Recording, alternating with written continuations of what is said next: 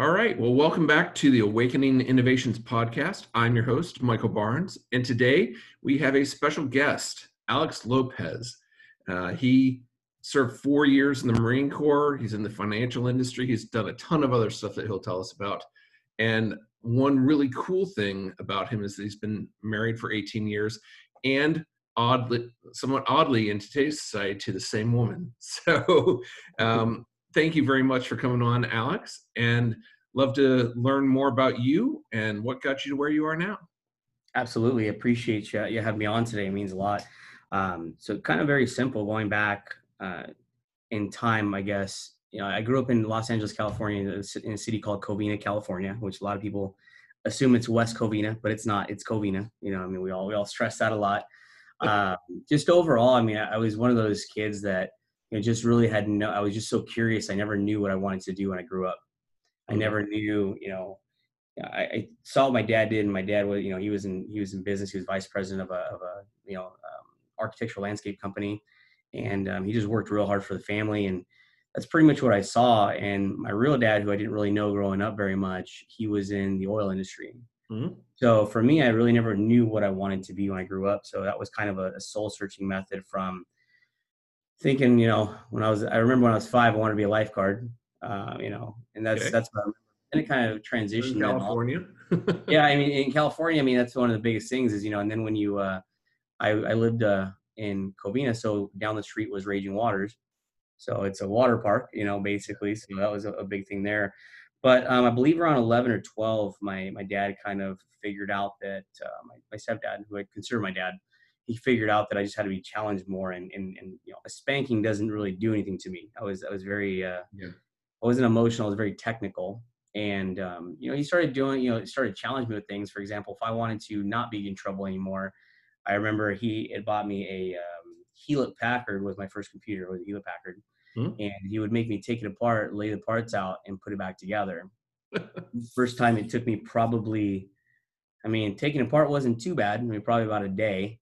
You know, imagine being thirteen, you know, twelve, thirteen, and then uh, putting it back together took me about a week and a half, you know, to get it to work. Wow. And they flash the hard drive, do everything over. So I just kept doing that, kept doing it until a point to where uh, he, I was doing it in thirty minutes. So you had wow. to find some other way to, no, to. That was before YouTube that would show you how to do it all. Yeah, before YouTube. Yeah. And then, um, you know, I had, to, I was very much into the, the computer I T industry. Uh, I started doing some programming when I was around thirteen, twelve, thirteen years old, and just continue on with that. And it was just a, a really good passion for mine. I mean, one big thing that I, that I that I remember now that I most didn't like was I spent a lot of time by myself. So because of, you know, you're in a room doing stuff, you know, trying to make uh, you know, hacks into video games to make things, you know, easier for yourself, and, and different different things. So over with that, you know, I kind of bounced around from programming. Then I went into web design for a little bit, did some graphics for a long time. I mean, even to this day, I still do some graphical work. Okay. And then um, you know, then I started doing network administration from when I was eighteen. I was working for a company called Priority Tech Support. They were contracted by D-Link Networking Systems. So I did a lot of stuff there for them. And then uh, I was eighteen at that point. So I kind of had no idea what I wanted to do. And I just knew I, I got tired of being in the I T industry. So I went to the Marine Corps, and mm-hmm. uh, they said, oh, you can be a programmer in the Marine Corps. And I was like, oh, okay, fine. So in that in that journey there, um, the, the day, so originally kind of going back when I was in twelfth grade, I joined the Army first on accident, um, which is kind of weird, right? Only only I would join on accident. Um, yeah, I went to a, a Marine Corps office, and they were not there. So I stopped by the Army's office. I said, hey, do you know when they're going to be back? They said, well, they're gone for the day, but we're about to barbecue and, you know, hang out. You want to hang out? I was like, of course I do. I'm a seventeen, eighteen-year-old kid. Of course I want to go hang out, you know? So um, I joined the Army. They put me in a, basically in a, in uh, nuclear biological warfare, which I had no interest in whatsoever, but wow. so yeah. So, um, it's a little scary that that's how you get into that, is to go to a barbecue. That's the main. Yeah. You know, it's funny because, um, I, I was trying to get out of that for a while because I saw a friend of mine at the mall. His name's Gabriel Hernandez. He's, he's been a friend of mine since like, as long as I can remember. He got home from boot camp. He says, hey, what are you doing after high school? So every, every time when you come home, your job is to find another one. Okay.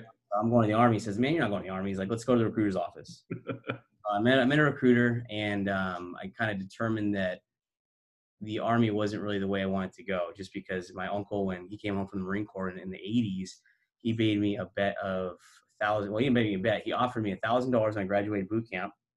Okay. Uh, and this is when I was, I don't know, five, six, seven years old. That's all I can remember, you know? So basically from that aspect, um, it took me about six months to get out of the, out of the Army's uh, program. Yeah. You know, of course I had to wait past the fiscal year. They couldn't, they couldn't let me drop off before the fiscal year, you know? uh, so I basically remember uh, November sixteenth of two thousand two, I was set. I went to MEPS to join the Marine Corps. I did through the whole, you know, went through the whole MEPS process and everything like that. And um, that's when I started to find out that, you know, um, things aren't always what they seem when you go in the Marine Corps. Marine Corps' mission is more important than, than what you want in life, which is fine. I mean, we commit to that. But um, I, I remember doing uh, MEPS that day, and then I met, uh, well, I was at MEPS all day, and I went to my brother's house at night. We were supposed to go out to a club or something. I don't remember. But um, he was doing a party for me as a congratulations for joining the, the Marine Corps. And that's the night I met my wife, okay, who I still have today. And just kind of transitioned through that. But at the time in the Marine Corps, I've, I've always had, like, growing up, I've, I always say that I was never, like, um, it's never naturally gifted at sports or athletics, stuff like that. Like, even in the military, I had to work harder than other people to run and mm-hmm. hike and things like that. So it was kind of a big feat for me. And pretty much I'd quit everything else I did in life. So it was kind of uh, exciting to do something that I couldn't quit no matter what. Right. and, and my dad was, you know, parents are not fans of you quitting. Yeah, I mean, you know, my, my, my stepdad was really, you know, proud of me, and you know, like I said, he uh, to me that was that was a lot, you know. Um, so I joined the Marine Corps. I met her that day. I left thirty days later, and uh, her and I wrote back and forth every day. I mean, she, I fell in love with her through through uh, you know, writing. It was unlike what we do nowadays. You know, it was literally right. writing a letter and waiting for There's another one. Mail. Yeah, I mean, and and I remember I remember in boot camp, um, I got a letter every day, and my drill instructor. Um, that, that gentleman, drill instructor Carlberg, yeah, Carl, something like that. But he, um, he goes, he's calling out the mail. He goes, "Oh, look who didn't get any mail." And I was like, "Yeah, I've gotten mail every day." He's like, "I bet you found someone else." I'm like, literally. So we, we go lights out. I'm laying in my bed and I'm thinking to myself, man, like, did I say something wrong in the last message? Like, you know, it's all in translation, right? And, you know, often you're writing after hours. So you see the, the pen scrapes down the paper as you're falling right. asleep. And um, he comes in my, my rack and says, "Oh, look, this fell out of the, out of the." So um, from that moment, I kind of knew with with her, it's it's like uh, she was very important to me. I mean, we just learned a lot about each other and things that you wouldn't tell somebody in person uh, for whatever reason. Right. So I got graduated boot camp, um, which was for me that was a big one as well because, like I said, with you know there was guys that were stronger than me, and I was the shortest person, so we were always doing hikes. And I was always last, which means there's an accordion effect when you're with a lot of people. So I was running most of the time. Which right. um, so, you know, kind of getting out. So I, I finished boot camp with two basically stress fractured ankles that are just, in, and then I, you know, I got to go home for a little bit before my uh, Marine combat training. And that's when I spent time with her. And after being with her for that time, I was like, man, I, I just cannot be without this girl. Right. So I talked to her friend and I said, "Hey, I mean, I know it's only been like a few months, but you think, I mean, you think she's real crazy." And her friend's like, "Alex, I honestly have no doubt that she would." Right. You know, I mean, we're both young and, you know, a lot of, a lot of people say when you get in the military, you, you know, those don't work, you know, right. I mean, along the way. So basically she went through all deployments with me. Uh, you know, I was uh, in Japan, I lived in Japan for a year without her and my daughter. And mm-hmm. you know, probably, but the four years I was in the Marine Corps, I was probably only home for about eight months with her, like living. Okay. Went through that, went through, um, you know, being a, in Japan for a while, learning how to do things there, coming back stateside, and then going back to deploying to Iraq in two thousand six, um, where I was with the communications company. So I didn't end up being a programmer, I ended up being a communicator, which was a lot better, a lot more intriguing to me, uh, doing mm-hmm. multi-platform equipment. And um, in Iraq there, we end up, uh, I was always a person that was very um, overly spoken, if that makes sense. I just...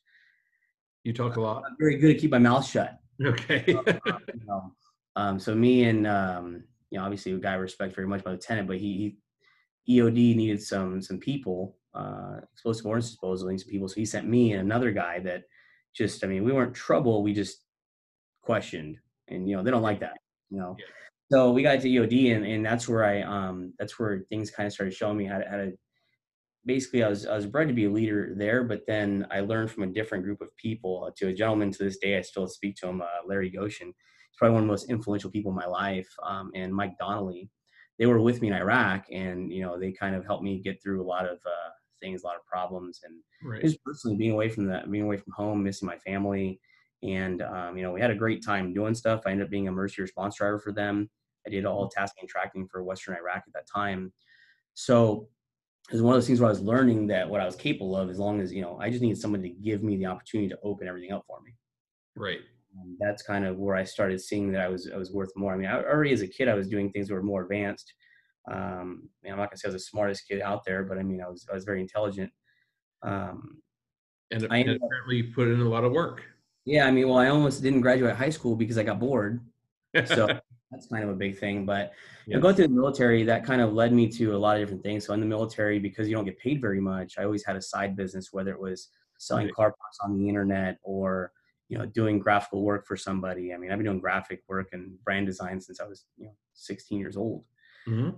So just kind of going through that, um, you know, when I was in the Marine Corps, the first, the first incident where I had like kind of an adversary in my life was I got, I had a heart attack in two thousand three in, uh, twenty-nine Palms. Okay. So I had a situation where I told somebody that he said, uh, he said he would run me till my heart stopped. And uh, I said, well, let's go. And he did. So, you know, ran me till my heart stopped. We ran, you know, a long time. It was crazy. I ended up having yeah. like a, a heart dysfunction. I'm convinced that sounds like a good idea. Yeah. I mean, you know, dumb, you know, young, dumb nineteen year old kid, you're going right. to, you know, rise to the challenge. But, um, you know, I was faced with the, with the, with the uh, thing to be able to get out of the Marine Corps because of the heart issue I was having and, and whatnot. Mm-hmm. And um, I talked to my, my, my dad, and he says, look, he's like, if you come home, you're more, I'll, you can come stay here until you get back on your feet. But I know well that you don't want to quit. You don't want to do this. Right. You want to stay in. So you figure out, he says, you're, you're very resourceful. Um, he'd say I'm like a Vulcan. I live on technicality, you know, okay. so, um, just a matter of just trying to basically figure out. So I, I was able to continue on through, um, and just stay in. So I, that kind of developed an issue for me along the way. You know, I always kind of, uh, always got to be careful how hard you push it at that point, you know, once yeah. it happens once. And, um, kind of going through the military aspect, being in the Marine Corps and, and everything. That was the first time I was faced with the decision of, man, what do I do? I have an easy out right. and go home, and then you go home kind of with your tail between your legs or whatnot, or you stay in and figure it out, which I think staying in was the biggest thing because that truly prepped me for the rest of my life. Okay. It kind of prepped me to even with you know, things, even when they're a challenge. Exactly, exactly. And I'm not going to say I've been perfect every time, but it, it taught me to kind of get through. The Marine Corps was the, the first thing that I fully achieved in my life. I mean, I finished my contract out. I, I was an E five, which is sergeant in the Marine Corps. Um, you know, I, I got to work with a lot of phenomenal Marines, a lot of good people out there that kind of there that I still talk to today, which is kind of great. Awesome. So kind of going out, we got we got out of the military. Um, I got offered, well, right before I got I got offered a job to Arizona. That was in the purpose of moving here. And my mom was living here as well. Um, so one of the big things was it was it was no reason to go back to where I was living. You know, I mean, there was I had my wife, which was the only friend I had now from home for the last four years because she was right. not home. And uh, so we moved to Arizona for a job that didn't exist and was never never opened up. Okay. So, yeah, I got offered a job for sixty thousand dollars a year to be a training manager for an organization, which remained nameless. Um, and I got there and they said, hey, the position's not available yet. And I was like, well, I'm here. I need I need to work. Right. And they gave me a position to be a service writer. So I was writing, basically I was taking cars in and upselling oil changes and stuff like that. Right. Yeah. Um, kind of went through that. And then the position never opened up. And then I was kind of just working, you know, seventy, eighty hours a week just to, just to pay bills. Right. Yeah. Um, and I got an opportunity. I enrolled in school. And then uh, from there, I just kind of dedicated. I was literally two a.m. one morning. I was like, how to make life suck less. And um that's a good first step, right? uh, yeah, I mean, you know, it's like you're sitting there and you know you're battling kind of come back and being at war and having some flashbacks from that, and then you know also obviously like different environment. So I enrolled in college, you know, I okay. enrolled in college, and then uh, about three weeks later I applied. I ended up working at University of Phoenix for uh, about from two thousand seven until about two thousand eleven. So I was there. I met a lot of great friends there as well. Um, but I was always faced with the fact of I was younger than everybody else. Doesn't matter how well I performed. Right. I'm never going to be given the chance to do well. I was, you know, even being number one, that wasn't enough to make me um, in management because two people are very short-sighted. You know, right. uh, I kind of saw and there was some more, you know, um, setback there with no matter how much I worked, no matter how hard I went, it wasn't gonna, I wasn't gonna get there because I think some people would just, frankly, they're just scared of you passing them. Right. Yeah. Uh, and that's, that's kind of bad. I mean, that's where I met another close friend of mine, Tony Arbiscato. He's actually another one that's impacted my life quite a bit. Um, he ended up leaving our division and overpassing everyone. Yeah. He had to go a roundabout way to do it. But, um, you know, it's kind of crazy, but I was there kind of overall and doing a lot of stuff, having a great time, you know, living life through my twenties. Um, so nothing. So I, I just wanted to throw in there. So um, I'm, I'm personally, one of my interests is the nonprofit arena. Mm-hmm. And last week I was uh, making the proposal that existing nonprofits need to find ways to integrate wannabe executive directors. So people start a nonprofit. Mm-hmm. The existing ones say, stop doing that. There are too many already.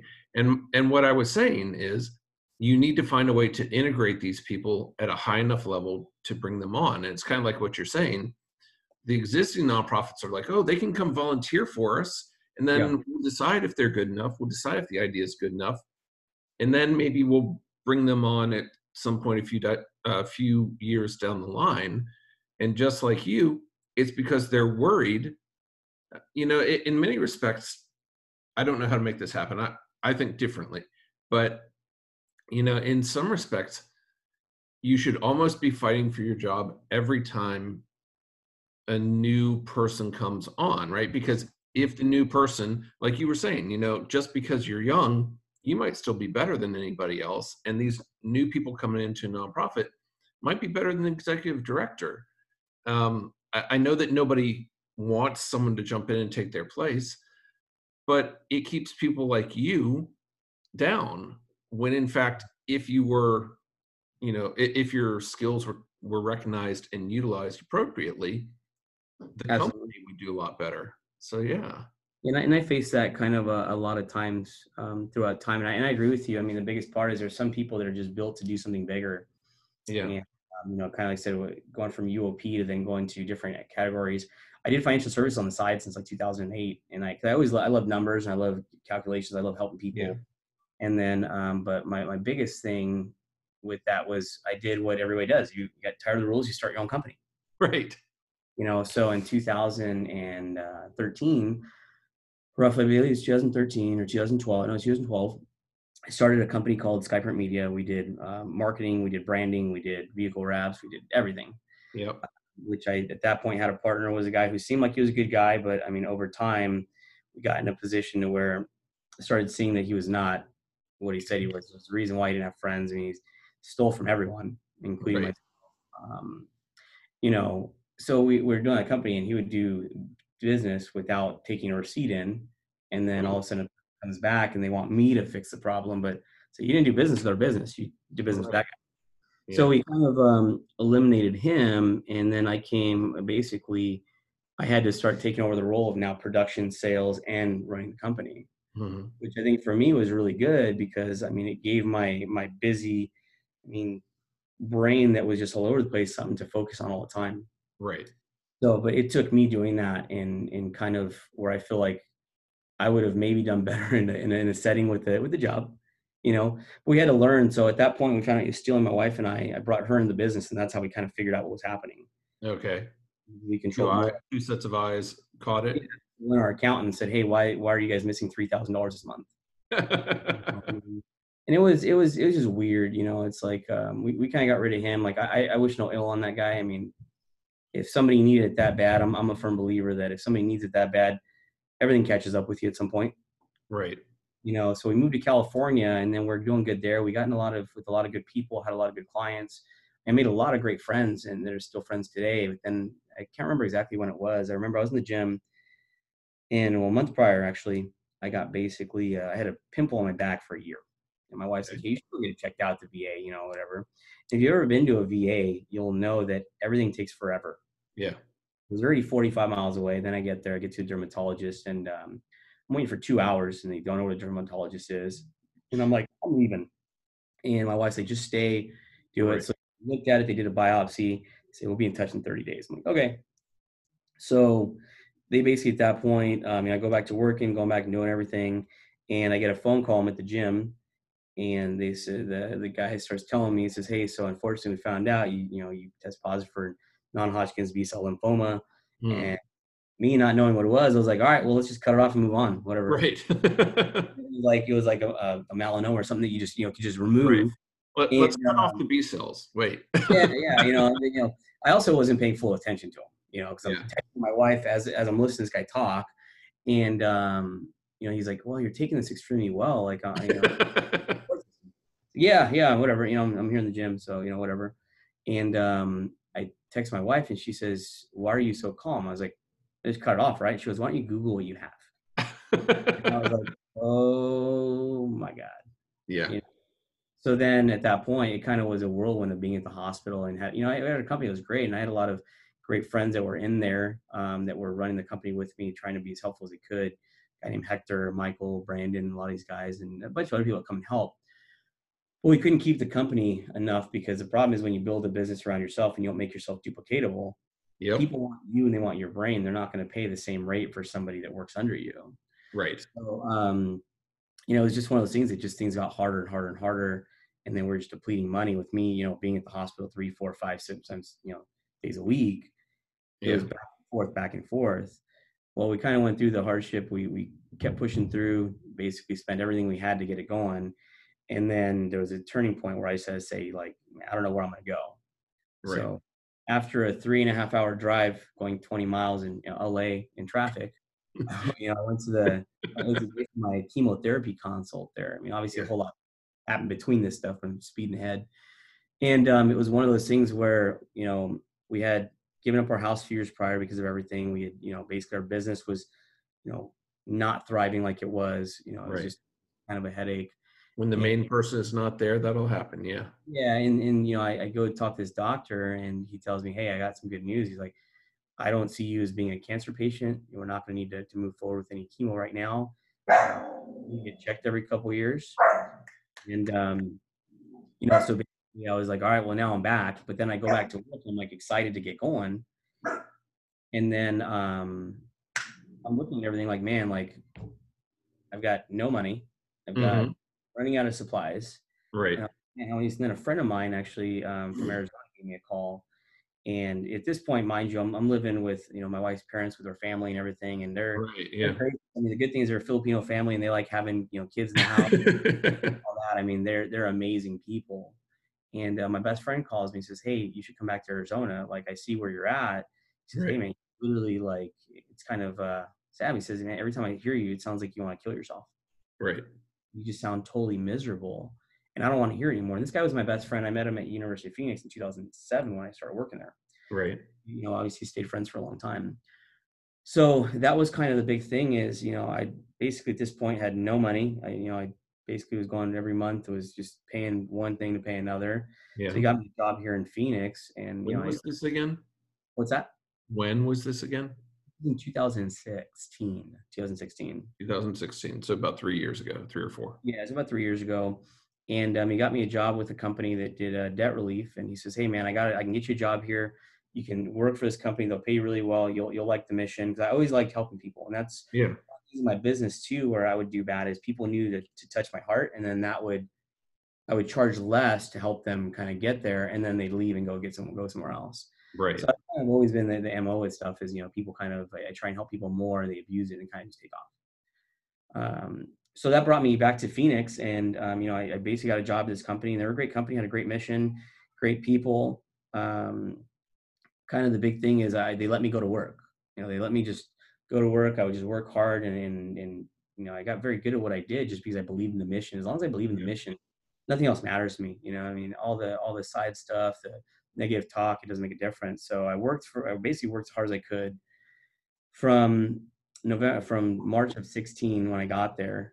And then, you know, my wife was still in California, so I was literally taking a Spirit flight for eighty dollars, you know, back and forth. And yeah. I just woke up and I was able to pay off a bunch of debt. We were able to work really hard with her support, obviously. And she uh, just basically took care of everything, took care of the kids and everything. So in, we were supposed to have her wait there for about six months, but in, I got there in March and June, I just couldn't take being away from the family anymore. Yeah. So we moved to Gilbert, Arizona, and then we were able to get a house there. And then I just kind of put, I just put my head down and I said, you know what, I'm going to work And I told her, I said, you know, you, I promise you coming back, but she didn't want to come back to Arizona. Obviously she's with family. Right. I said, I'm going to get you your dream house, get you what you want. So I went to work. I just worked hard every day. I, mean, I did that. I basically continued my printing business a little bit on the side, did side work, mm-hmm. uh, all the things that I didn't need in my life anymore. Um, the business, and what's crazy is the business is the peak. I had a, I had an offer to sell it for two hundred eighteen thousand. Okay. And selling it to one of my former employees for nineteen thousand. Wow. Just to, just to get rid of everything, you know? Yep. Um, but I just worked, and then, you know, we just kind of kept the course, stayed the mission. And in November of two thousand seventeen, we were able to move into our house. So going from having, you know, nice. twenty bucks in my bank account to putting a lot of money down on, on my wife's dream house. So that's kind of a big thing for me. And along the way, it's, I, I've always been a person that's battled with my own mind. Yeah. They, they say there's these people that are very strong willed. And, you know, I, I think I won by stubbornness. You just refuse to be beat. Yeah, I mean, that's that's a big thing is, you know, um, I, but I'm also a person that I will never be a trailblazer. I need I need competition in place. Okay. And that's what I kind of tell people, even now when I speak, is figure out what is going to drive you. You know, um, I love I love recognition. I you know, basically, and that's I don't think that's a bad thing. But I also love con- you know having contribution and right. teaching people, adding stuff to people, making people better. I mean, I've talked to a lot of people over the years. Uh, military vets in particular that just kind of wonder, like, you know, how are you just, why don't you just give up? And right. I say, because I have a choice. I mean, I, I've got a family that's got to, you know, live on. And mm-hmm. that's what the industry I'm in now. So like, you know, I got that job and I did it. I lost sight of why I came back to Phoenix, was to build this financial services business with my best friend. Right. And with that, um, you know, I started kind of seeing in that job, I wanted to get into the executive management. I, I truly felt that I was worth, you know, two, three, you know, two, three, four hundred thousand a year. Right. And I was making, you know, I was making six figures. It, it wasn't difficult for me to do, and I was doing a lot of, you know, I was providing a lot of feedback. I was training other people for for nothing. I was optimizing systems. I was fixing problems. So I kind of, you know, said, you know, hey, I want to look at something a little more serious. But the problem is to go into the next position was about a, a eighty thousand dollar pay cut to become a supervisor. Okay. Yeah, I mean, you know, eighty thousand is significant. Yeah. Yeah, it's significant. I mean, in commission sales, I believe they're capping those people at one hundred, one hundred five thousand. Wow. And, you know, the next position above that, which, I mean, they're great positions. I mean, that's great pay for a lot of people. Mm-hmm. Uh, the next position, I think above that, capped at like one thirty, one thirty-five, maybe. I, I'm not totally sure. But I just said the point is, you know, I don't want to take a massive pay cut. And I feel like um, you know, I'm not going to say beyond that, like I was much better than those people. Right. But my skill set would have been better in a, in a operations, with the ability to, to, to mentor, help people, and, and kind of guide the ship. Right.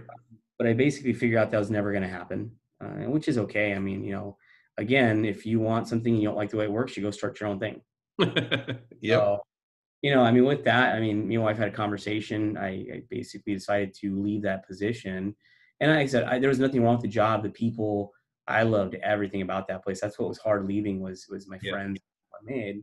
So I started working uh, for myself, financial services, and um, that's where I'm at now today, because I truly feel like there's a basic concept that people need, and, you know, they don't understand. There's there's a big, you know, literacy problem in the U S with mm-hmm. finance, and this stuff's not taught in schools. And I will say this, if I met somebody before I got diagnosed with cancer that does what I do, I would at least listen to them. Right. I had stuff in place to protect me from from everything, to be able to take care of my family. I mean, a lot of times I say that the reason I didn't die, I think the cancer had to go away, was because if I did, my family had nothing. So I had no choice but to survive, which right. may have been a great thing for me. I don't know. But um, imagine, you know, that I was faced with the thing of being, you know, a thirty-year-old man with a family of, of three, you know, a family of five total. And I had no life insurance in place. I had no retirement, because we spent our retirement on the business to try and get it going. And then I determined, you know, when I when I came and I looked at this business and I looked at the model so much, I said, man, this gives me everything I want. Mm-hmm. The, the position to be able to mentor people. I don't have a boss. Nobody's telling me when to be to work, which not right. always is the best thing sometimes. Right. Know, and, it depends on who you are. Yeah. Well, I mean, even even for me, since, you know, when I first, it's funny, when I quit my job, um, my best friend called. It says, his name's Jason. He says, you know, uh, what are you doing? And I said, um, you know, learning how to build some tables at the house. He's like, why aren't you at the office? He goes, Uh, you know, I'm just trying, you know, take a little bit of time off after after leaving. And then, you know, that kind of turned into more time. But I learned a lot from that. I mean, over the last year, I've got to do a lot of, you know, I guess soul searching would be a good thing. Got a lot more spiritually. And, you know, I feel like I've taken the steps to be a better person. uh, the person I was a year ago is not the person I am today, which is the greatest thing. Yeah. Yeah. And so, think, so can you tell us what company you're with? Um, yeah. I mean, I work under World Finance Group. It's owned by Transamerica. Okay. So, um, you know, the, the reason I like it is because, you know, we have the ability, you know, when you deal with the company, you're dealing with the person you're dealing with. You're not dealing with, it's not like the company as a whole. It's like hanging your license somewhere. So I get to be truly independent, and nobody tells me what products to sell. And nobody tells me what to, um, you know, how to do something. Nobody's telling me you should do this for more commissions. That's why I left. Um, I didn't say the company, but I was with another insurance company. And I left them because I was faced with the ethical decision of doing something that I felt was totally wrong. And right. It was, well, you make thirty-five hundred more commission this month. Right. And I said, that doesn't make, that doesn't matter to me. And then my response, right. I guess you're not the person I thought you were. I yeah. said, I'm really glad I'm not the person I thought I was at that point, you know? Right. So, um, so, so what do you provide? Or so if someone's in the situation that, that you were in in the past, right, you know, coming up on thirty, you've got three kids and a wife, you said you would have listened to somebody like you and had something in place. What should a person in that position have in place? Well, you, you know, you think about a big aspect is first they need to sit with someone and get some basic education. Mm-hmm. So the reason I like World Financial Group is because it, the, the mission is no family left behind. Right. It's helping people that nobody's trying to help. You know, all these big head companies, which I'm not going to say any names, but they're not knocking on someone's door trying to help them in middle America. Mm-hmm. It's not profitable. They don't care. Right. And that's where we're a little bit different. We're in the mission and the crusade of helping people to make sure that they can answer basic questions of what if I live too long? What if I die too soon? Or what if I get sick? Right. You know, and so when I sit with the person, everybody gets a free basic, you know, education of compounding interest, how it works, how taxes work, and how the market works. You know, because I, I mean, I can go into hours of talk of how we've been lied to them, and the government made the four oh one k sound like the best you know, product out there. But we all, you know, when, when I educate these people, they start to understand that there's more than what they're told. And right. they, they do owe it to themselves to do a little bit of the research and things like that. So we educate them on those concepts, and we do a financial analysis for them. Look at where they're at, where they're going, and where they want to, what they want to do.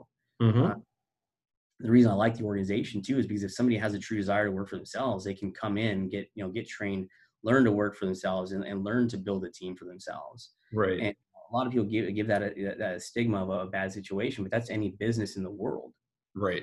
You know, you think they're about, pretty much independent. Yeah. So, I mean, when I worked at a, when I worked at a, co- a corporation, that's a, that's a pyramid if you think about it. Yes. And, and, and there's nothing wrong with that. I don't, I don't think bad of people that work there. I mean, everybody's built for something different, you know, yeah. But you think about the C E O is never going to come down and say, hey, let me teach you how to get to where I'm at, because then he creates competition. Right. Yeah. And um, you know, as we're helping these people, though, I think a big part of it is just understanding basic concepts, because somewhere along the line, we turned out from being a nation of savers and, you know, responsible to a nation of spenders and in debt. Right. So that's why with being in debt relief where I was at, it kind of plays a good part in this, because I understand debt. I understand how the process works. I understand the emotional connection that people have to credit cards and feel yes. about, well, I just, I can't do this. You know, I, I don't, I, you know, it's okay if something happens, if you, if you're, you know, working, you know, if you're using credit cards and something happens and your life changes, it's okay to ask for help. Now, if you just want to be irresponsible, then there's other routes for that too. Sure. Yeah. So we kind of help people with, um, you know, understanding, you know, cash flow, where their money goes. It helps them understand a budget, what they're doing. Because I mean, I've, I've seen clients where they're making great money and their, their bank account zero every month before they get paid. Right. You know, it's just bringing the education awareness. Everything that comes in goes out. Yeah.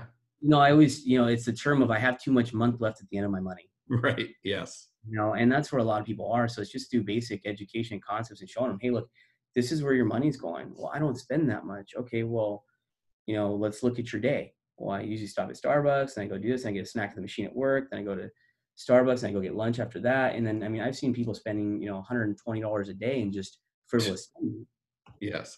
You know, and, and like, they don't know it probably. No, and that's what I tell people. Is people say, "Oh, I'm so dumb." I say, "You're not dumb. You don't know what you don't know." Right. If anybody tells you you're dumb, you need to leave that person's office and, and go get somebody that actually cares about helping you versus just telling you what you're doing correct. Right. So I honestly, we just gotta basically just alter some habits, be in a position to where we can just understand where the money's going. Once we do that, then we look at the debt situation. Then we look at, you know, different strategies. For me personally, I get the opportunity to do a little bit above and beyond because I was certified in debt. I can tell people where they should be paying off. I can create a debt plan for somebody to pay their debt off themselves. Mm-hmm. I can help them with, you know, getting into a consumer credit counseling program. I can help them with a debt negotiation program. I can help them understanding whether they should be going to bankruptcy or not. Right. You know, and that's the biggest thing is that's, that's one in that. And I always tell people like this is there's steps, because I see people that are trying to put fifteen percent away their check to a retirement, but they're in paying monthly pay minimum payments on their credit cards. Right. Which will last thirty-five years. Yeah. Yeah, exactly. And and that's a big thing is people understand that, you know, there's these older people, old household names of, uh, of uh, radio show hosts that, you know, tell people that they give a lot of old information. And, and yeah. the problem is that information, that person's been singing the same tune since the seventies and eighties. Yeah. And, you know, a lot of people think, you know, they hear these debt snowball terms and all that stuff. It works, but there's parameters. Right. Right? Yeah. You're, I, you know, I remember telling a lady, she's, you know, you know, eighty-two years old. She has, you know, forty thousand in credit card debt and her social security is eight oh eight every month. And, and I'm thinking to myself, like, you need to do something different. Like, um, right. Just go file bankruptcy. Yeah. And she's like, I can't do it. These credit cards are so good to me. I said, you're maxed out on every card. Right. And you're borrowing from one card to make your minimum payments. And it's just, it just kind of, but we've been brainwashed to get into that. That's what the banks want. Right. And, and the reality is that turn it around and the credit card companies would do what they could, not, not maliciously, but they would do what they could against you. Right? All the laws, the rules, yeah. just like you're allowed to with bankruptcy. It's yeah. your, your side of the coin. Exactly. And I, I think the problem I think with, the, with credit card companies, it is malicious to an extent. You know, they say they've taken, you know, I, I believe, I can't remember the exact stat, but um, it was like twenty-five million a day in, in, in late fees. Yeah. Right. So it's like, I saw a picture the other day, it said like thirty billion, but I don't know if that's actually a, a fair accurate number, but they're taking money from people that don't have money in, in overdraft fees at banks. Yeah. There, so I agree. There's a challenge there. Um, I also understand their side, right? So, you know, they assume that these people aren't going to pay back. And so they're trying to, you know, they're, these people are higher risk. So we're charging them more. On the other hand, it also pushes the people who are at higher risk further into risk. So, so Alex, how are you doing in this company? I mean, I'm doing great. I love it. I mean, I've, I've been, you know, it's my future. I don't, I don't, I'm not out looking for a job. I mean, I get to help people, sit with people on different aspects. Yeah. And um, I mean, you think about it, if, if I can help somebody with using, leveraging life insurance to help them with retirement. And if something happens, you know, at the end of the day, they're in a position to where they can be sure. Imagine waking up tomorrow and knowing that if something happened to you, your, your family wasn't going to suffer both emotionally, but also just, you know, they're going to suffer emotionally no matter what, but they're not right. going to suffer financially. Right. You know, when I yeah, say, and they won't suffer emotionally in terms of like losing their house or not going to college or, you know, you know, the worst thing that happens is they end up going bankrupt and mm-hmm. my thing is homelessness. So they end up on the street. Right. Yeah. Um, so, yeah. So what, what advice do you have for somebody who's going through some some challenges like you went through these businesses that mm-hmm. didn't work out? You were doing well in, in your, your one graphics business and then you got cancer and then it crashed and burned. Mm-hmm. Um, as you said, basically you were offered what two hundred nineteen and sold it for sixteen or something like that. Yeah. It was a, yeah I sold it for nineteen, uh, you, you know, two years later after it crashed. Right. And so It, it's been a struggle. I mean, there have been a lot of things that might have been easier, gone more smoothly for you.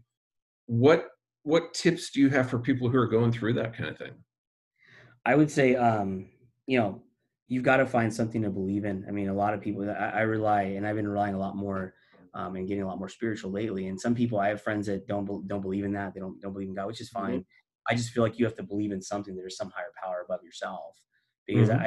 That's just pretty shallow for us to think that we're the only thing we create ourselves. Let's be realistic. Wait, wait, I am the top of the heap. Yeah. So, you know, a, a big part of it is just, you know, obviously, you know, the same things that you see on, on everything is, you know, look at your life and just determine that, you know, you just can't stop. You know, I've right. had a lot of friends commit suicide and, you know, the biggest thing about it is people always say, I had no idea. Of course you don't have any idea because they were going to actually do it. Right. You know, they weren't calling out for help because they were out there done, you know, past that point. I've had friends, you know, that were in the military and they just gave up. And right. uh, to be honest with you, if I, if I didn't have my family, I don't know whether I'd be here today. If I didn't have my wife, she was a phenomenal support system. I mean, she's been through things with me that, you know, I don't see anybody would stay with anybody for, mm-hmm. you know, I just say make a determination that you're not going to quit and put it everywhere so you see it. You know, I mean, if if you're if you're spiritual, just pray for God to give you strength. If you you know find mentors, people that will sit with you and talk with you and, and be better, right? Um, and make sure that your group of friends are are you know cohesive to what you. I don't know if cohesive is the right word, but you know to what you want in life. You right. know, the thing about it is you always see these uh, these things on Instagram and Facebook about, well, I traded you know party nights for hard work. I traded you know doing this for you know. for reading books and stuff like that. Um, I, I don't think people have to give up their life, but I think that they, you know, even, even I, and I'll be honest with you, I struggle sometimes having a balance of, because there is no, my business, like my business is my lifestyle, right? right. So I don't work, I don't work, you know, nine to five. I work when the work is done, the work is done. If that means I have to, you know, see a client on a Sunday at three P M, right. I'm going to see him on three at three P M, you know, um, I think, you know, you know, my Black Friday is going to consist of trying to help people sit up and save money versus, you know, spend their money. Right. So I exactly. think the biggest thing um, is it's okay to be stubborn when it's involving giving up, you know, and how do you mean? It's okay to not want to give up. So, I mean, with me, when I lost that company, I don't think that was me giving up. Now, did I give up on the company? Yes. But I'm willing to bet on myself. Yeah. I have enough faith in myself, and the people, you know, people around me have the faith in me. So it's like, did I not do well at that company? Yeah. Well, that to me, to be honest with you, I just don't think that was where I was meant to be. Right. You know, I wasn't, you know, I didn't come for money, which is not, and it's not a bad thing. I think it's a great thing, but um, I didn't have somebody to bail me out when I got in trouble, and I got some help, but no, nobody, nobody's gonna influx me two hundred grand just to just keep my business afloat. Right. Yeah. So I just think that to, for people that, that don't have those things, to realize that you're not alone. Other people are doing it. Other people have, you know, they're they're they're making it regardless, and going against Allah, going against all odds. Like with our organization, the reason I like it, and there's a big fallout rate. Some people just aren't willing to work for what they want, or mm-hmm. they just they're not prepared for it. But I look at the people in this company that have done it. All of them came from basically nothing, right. or very little. I don't know. I personally don't know a person that came from a wealthy company that's in what we do that's making six, seven figures. Right. You know, I think so. It's a part is, you know, find find your arena is what, what I would say to them. Right. So yeah. Find where you're going to thrive, because it's it goes back to the thing, you know, if you judge a fish by his ability to climb a tree, he'll always fail. Yeah. Right. So you may be trying to climb a tree right now, but maybe you should be looking for where you swim. Yeah, because, you know, the print business, I couldn't do, I loved, I loved the passion of creating, right? Mm-hmm. I love taking your vision from your brain and your heart to you, to the screen. Uh, but however, that's not where I was going to make an impact with my life. Right. I'm, I'm a firm believer that just because, you know, a lot of people say, follow your passions, follow your dreams. I always make the joke that you'll never work a day in your life because nobody's hiring in that. um, but for me, my, my passion is helping people. So if your passion is helping people, mm-hmm. figure out where you can help people. It doesn't matter where you're helping them. Right. You know, if if you can fit that, that fulfillment, like, you know, a teacher says, you know, you know, and for me in this business, the reason why I like it, because obviously it's, it's a well-paid industry. There's a lot of money in it. Mm-hmm. It's got a lot, you know, it's got some, some, uh, some a bad rap because you know, everybody's scared to talk about monies and financials. Nobody, right. Yeah. You know, friends going to judge me. I don't care what people have in the bank. It doesn't matter. Cause I've been, I've been worse. Right. You know? Um, but I, I would say find that arena where with me, it's like, I, I thrive in helping people. It just so happens financials interest me, and building plans and strategies are something I love and enjoy. Mm-hmm. So find those things. And then what I'm going to do is have that fuel my nonprofit that I'm hoping to start in the next two to three years to helping basically dislocate vets. So vets that are homeless, okay, come back to the world. And the thing is, I'm, I'm a firm believer that if you become a millionaire running a nonprofit, you're doing something wrong. Okay. The only way to be a millionaire owning a nonprofit is to start out as a billionaire. The only way it should happen in my, in my eyes, you know, um, like I see like Simper Fund uh, Foundation, which is one of the, you know, fund that I, I really care about. Um, mm-hmm. Obviously a Marine Corps fund, but there's other ones that people know that are very big. I'm not going to say the names of it, but you know, that was all over the news, and people think, well, that should be okay if they want to take a piece of the pie. I don't agree with that. Mm-hmm. You know, it's the same reason I don't abli- agree with, I don't talk politics anymore, because I don't think, you know, politics should not be a career. It should be a public service, and you go home. Right. You didn't get paid, you know, two hundred eighty grand for the rest of your life. I don't agree with that. So, um, you know, there's certain things that you can use those to fuel the passion to want to help people. So at the end of the day, I just use something I'm good at with strategy and, and understanding and removing emotions. Mm-hmm. And, in people in financials, because if you think about it, that's where a lot of families struggle is they don't fight because they don't like each other. They fight because of stress of money in most cases. Right. Exactly. So, that's the main reason for divorces. Absolutely. Well, the, the number one cause of divorce is marriage, for one. That's uh, that's one. But I would say just keep going, to be honest with you, Michael. Um, okay. Find a group of people that can go with you yeah. as well. It's all about environment and culture. Even even though I'm independent, we've created a culture of people that work together mm-hmm. that um, you know, thrive and push each other, and they're willing to say, you know, hey, is everything okay? Right.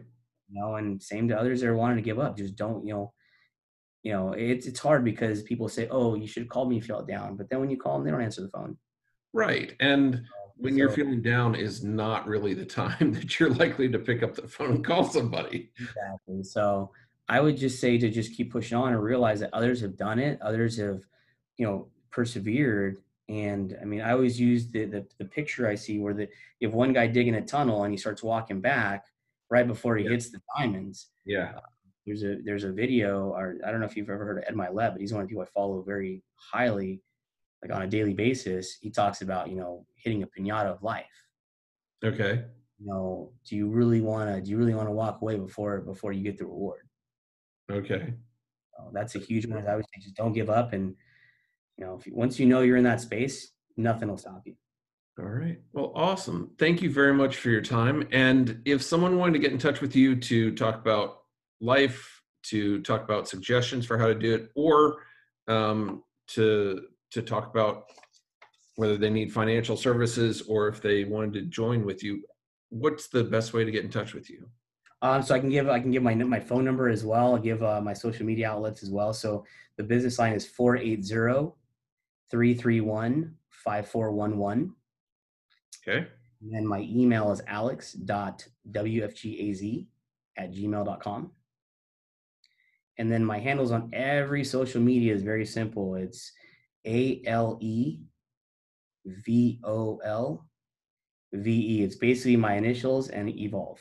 So all evolve is what we call it, um, because we just got to keep evolving no matter what happens. I mean, you know, you evolve for the better and just keep pushing yourself. All right. Well, awesome. Thank you very much. And we'll put that info down in the description of this. And if anyone wants to get in touch with you, I'm sure they'll be reaching out. Awesome. All right. Well, thank you very much, Alex. It's been great talking to you.